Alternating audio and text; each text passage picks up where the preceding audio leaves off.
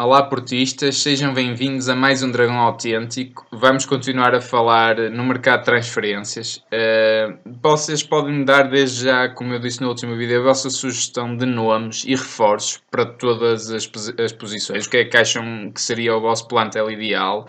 Uh, fiquem também atentos que nós agora também estamos no, tanto no Facebook e a gente vai fazendo posts diários. Uh, temos também um website com algumas estatísticas que podem ser, podem ser interessantes para os mais curiosos. Uh, e também estamos no iTunes como podcast, portanto sigam-nos também por lá. Uh, e até porque o, o, episódio vai para o, para o iTunes sempre mais rapidamente que no YouTube, porque há uma, uma edição uh, no YouTube que, que torna o processo mais lento. Vamos então ao mercado de transferências com o Dragão 27 e o, Dragão, e, e o Dragão 8, como é habitual. E, e, só antes de irmos agora à segunda parte que estava, que estava já falada no outro vídeo de, de ir ao setor mais recuado, uh, vamos também referir as vendas que já foram oficializadas, Sim. não é? Portanto, o do Poatro por 5 milhões, que foi um bom negócio, apesar de tudo, o do Poatro foi um, um, quase um flop. Foi, embora é? no fundo se tenha perdido dinheiro porque o Porto comprou por 6 ou 6,5 mas de facto, depois da época que ele fez, uh, conseguir vendê-lo por 5 milhões acaba Sim, por ser um bom negócio. É um jogador que tem sempre o seu tipo de mercado também, mas de facto não encaixa no, no que o Porto quer. Outro foi o Andrés Fernandes, o Porto também andou aí com muitos guarda-redes. Acho que foi muito bom. Fala-se também agora. Há mais um, alguns jogadores, mas eh, também nem foram bem oficializados, mas o Porto, com estes excedentários, já fez 16 milhões. Sim. Eu nem consigo dizer que jogadores foram, até porque ainda falta, por exemplo, o José Ángel, que se fala para o Eibar, Exatamente. o próprio Adriano Lopes também se fala no interesse da equipa turca Bursaspor.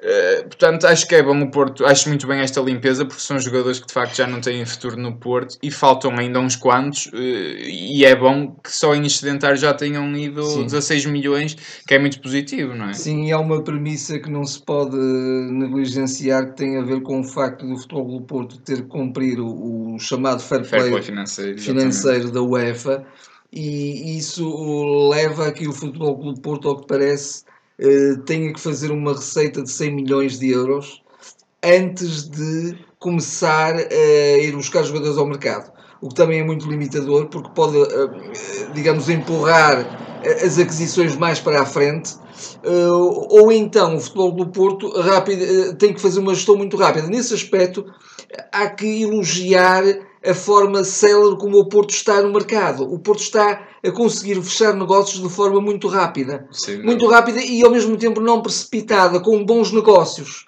o, o, que, o que diz também eh, de, de, de, uma, de uma estrutura de, de alguma agilidade e, é preciso, e, e, e de facto bem oleada. Uh, agora, uh, já agora, se me, se me permites, ainda relativamente àquilo que nós falamos na semana passada sobre o nosso desejo de querer o Abubacar regressado, que aliás ele ainda é jogador do Porto, acho que uh, pelo menos há uma coisa boa nisto tudo. Equaciona-se a possibilidade de ele ficar.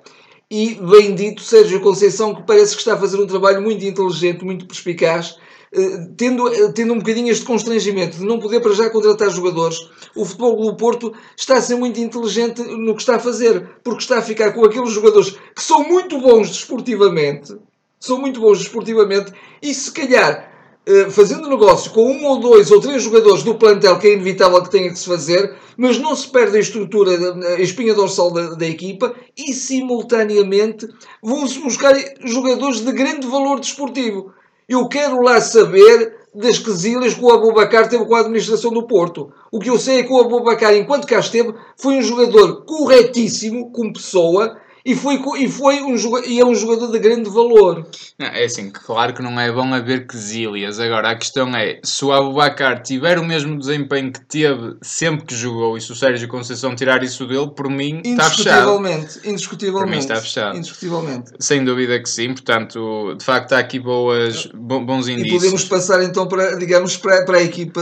Exatamente. Nós tínhamos... Do meio campo para trás, digamos. Exatamente. Assim. Ainda na parte defensiva do meio campo e eu aqui, a questão do, do Porto, de facto, o Porto precisa de vender.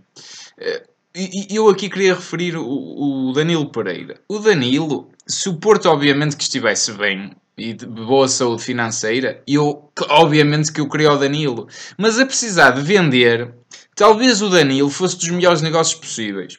Que eu acho que o Danilo é daqueles jogadores que o Porto pode também aproximar. Será certamente marcado porque ele é um Tem jogador- marcado e é daqueles jogadores que o Porto se aproxima certamente de, uns, de um valor do André Silva, ali de uns 30, 40 milhões. Sim, sim, Ah, sim. Não tenho a menor dúvida disso.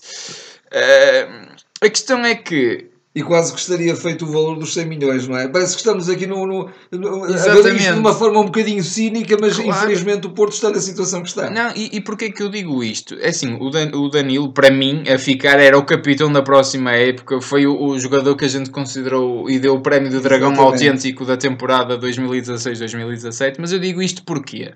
É com algum fundamento. Porque nós temos um jogador, e pegando em jogadores emprestados e de valor desportivo, temos um jogador que acho que a, curto prazo, sinceramente, pode substituir e bem o Danilo. E esse jogador é o Mikel, o Mikel Lagu.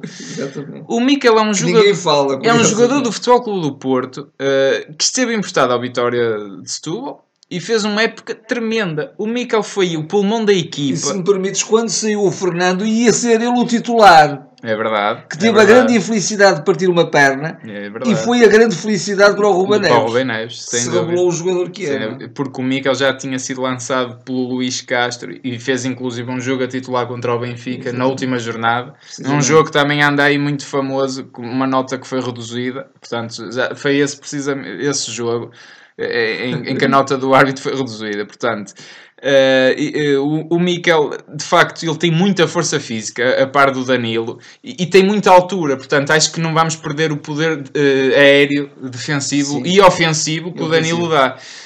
Eu acho que, que, tendo que vender o Danilo, temos e é um aqui uma trinco também de solução mobilidade. uma solução muito boa. Ele fez um grandes jogos contra o Benfica, nomeadamente eu lembro de grandes exibições, excelente.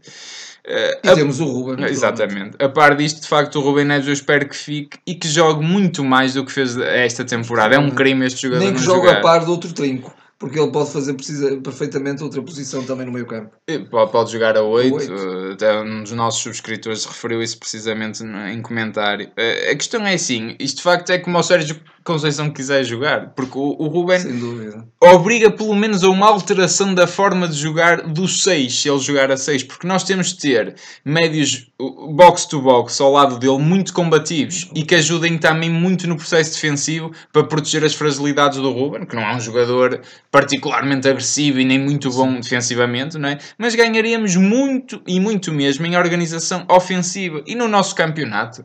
Nós estamos a falar da Liga Portuguesa, não é da Liga Inglesa nem da Champions League no nosso campeonato é de apostar claramente numa solução desse estilo. E já agora, para os mais apreensivos, Ei, pá, mas mesmo assim pode ser arriscado. Eu só relembro a forma de jogar da Juventus.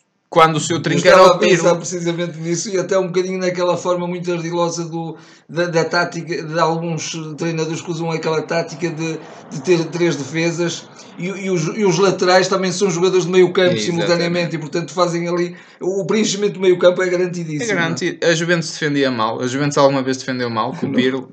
E o que é que eles tinham? Precisamente os dois box-to-box, o Pogba e o Marquise, que fechavam e muito bem aquele meio campo e a equipa, a Juventus era perigosíssima a atacar e a defender era consistente como é uma equipa italiana. E tinha ali um maestro a pautar, não é? Precisamente. E, e é o é- nosso e- Ruben. Exatamente. E é isso que, o- que o Ruben eh, Pode fazer esse pode acrescentar, como é óbvio. Como é óbvio. Depois, que- depois na, na, na- na extrema defesa, digamos assim, como guarda-redes, eu, eu- temos o José Sá, que eu acho que tem que definitivamente eh, eh, se assumir e acho que é um jogador, um guarda-redes talentosíssimo, com, é óbvio que é muito jovem. Temos também um grande guarda-redes que muita gente não refere e, e tem passado um bocadinho assim, eh, numa- quase nu- nu- numa nuvem meio escondido, que é o Raul Godinho. Eu gosto muito do Sem Raul. Godinho, que, que é outro mexicano que o Porto tem. O Porto tem vários mexicanos.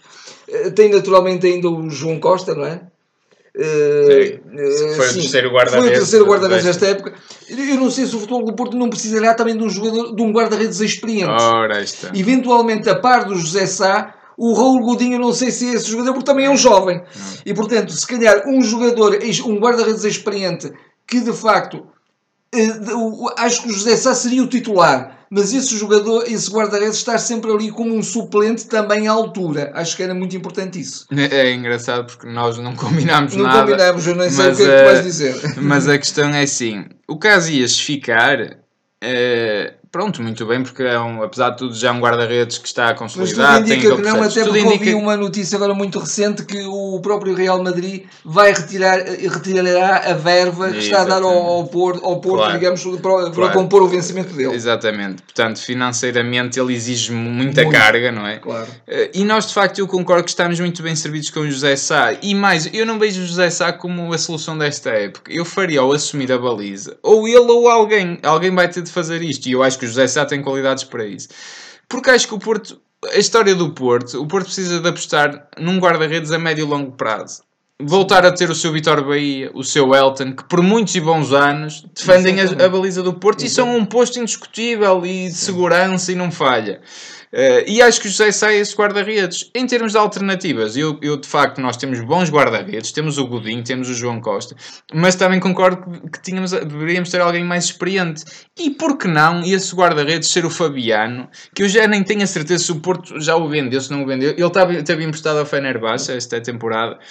Porque acho que caso haja uma lesão do José Sá, assumir outro miúdo Sim. Apesar de tudo, o Fabiano é um bom guarda-redes, não é um guarda-redes extraordinário, mas é um bom guarda-redes e um guarda-redes consistente. Sim, sim, Eu sim, acho, por que não fazer regressar? E para que é que o Porto também vai contratar um guarda-redes? acho, Guarda-redes, acho que sem não dúvida, precisa. sem dúvida.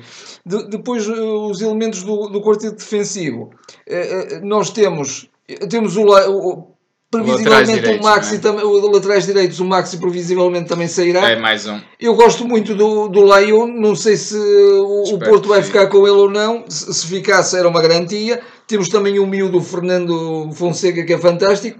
Eh, Fala-se, eh, o Vitor Garcia nem se fala nele, pronto, mas temos o regresso, previsivelmente, do Ricardo Pereira, que agora está a fazer as funções de lateral, não é? E muito bem. E muito bem, portanto, acho que também estaremos bem servidos. Mas aí é um bocadinho quase como na baliza. Se tivéssemos um Lyon e o Ricardo Pereira, fantástico. Se tivermos o Ricardo Pereira e o, E o Fernando Fernando Fonseca, Fonseca, são dois putos, não é? exatamente. Pronto, mas é Não, algum risco. É sim, mas aí é uma estupidez o Porto não ficar com o. Com o. É assim, o Casillas eu percebo que tenha que sair, o Maxi também, porque de facto são jogadores caros neste momento. Agora, o Lyon é um jogador a Porto, com raça e com confiança, não tenho a menor dúvida que pode ser titular. O Ricardo Pereira fez uma temporada fantástica no Nice, o Nice quase que foi campeão, Sim, sim, sim, ao mais alto nível. Se um destes dois não puder, claramente, mas claramente o Vitor Garcia.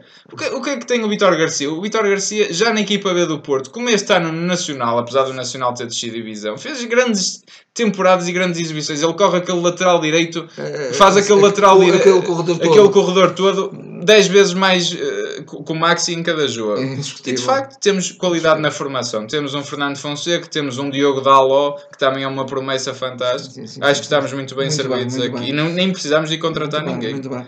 No- nos centrais, o Felipe e o Marcano parecem-me inquestionáveis e eu Tem, acho que, que aí, que se manter. aí, aí nem sequer pensar em negociá-los. Eh, Se há setor que, no- que eu acho que não se deve mexer, é Não, o setor sem fulcral.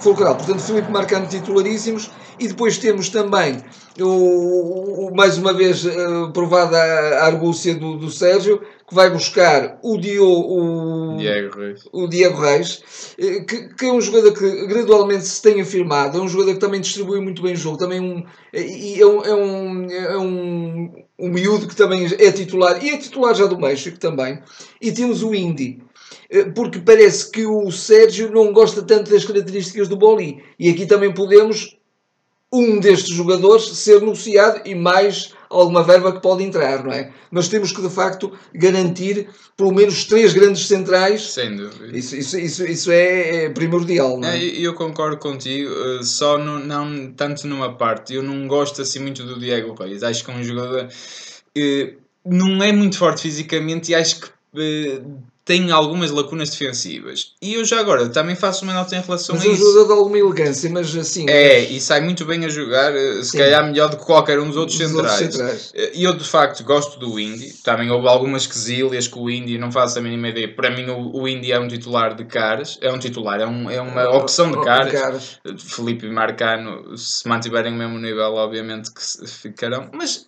também há a questão do Boli. Então o Boli, a gente também não pode ser injusto. O Boli, sempre que jogou, jogou bem. Jogou bem. Ele entrou é aquilo que muitas se fala, vezes. é um bocadinho até. O Sérgio já o, já o teve como jogador no, no Braga, No Braga. e ele não, não era muito a opção do Pronto, Sérgio. ok. Eh, pronto, não sei. eh, É assim, eu acho que a questão é que ele, foi, ele pode não ser um prodígio técnico, mas ele é forte físico e posicionalmente. Sim, sim, sim, e, sim, e- sim. e ele sempre foi chamado em jogos até sempre- difíceis. Eu lembro-me do, do, do Bessa, que o Felipe teve castigado e ele entrou a frio e teve bem. Teve muito bem. Portanto, muito bem, acho muito que bem. Nunca comprometeu. nunca não. comprometeu. Não, Portanto, não. acho que o Porto também está bem servido. No lado esquerdo temos o, o Alex. Teles. O Alex que é de facto um jogador que pode ainda crescer muito, Muito mais, mais. evoluir muito mais e dar muito mais, que é um jogador fabuloso, um jogador também a Porto, tal como o Lyon. Eh, E, e temos o Rafa Soares que dizem que, que vai regressar, pelo menos fazer a pré-época. Acho que aí estaríamos bem. Eu Agora, acho que sim. Eu acho que o Rafa tem tudo para ser um.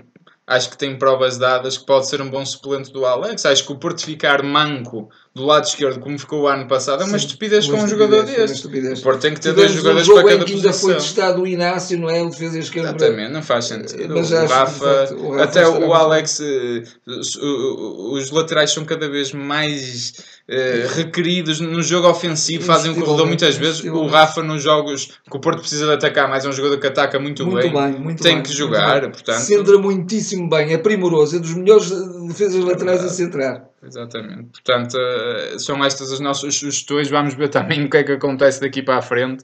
Eh, E foi, portanto, foi hoje a conversa. eh, Está, está, está por hoje terminada. Não se esqueçam de subscrever o canal, de fazer gosto, de partilhar. É importante para nós. Obrigado a todos que têm subscrito. E estaremos de volta para a semana. Portanto, até lá. Até lá.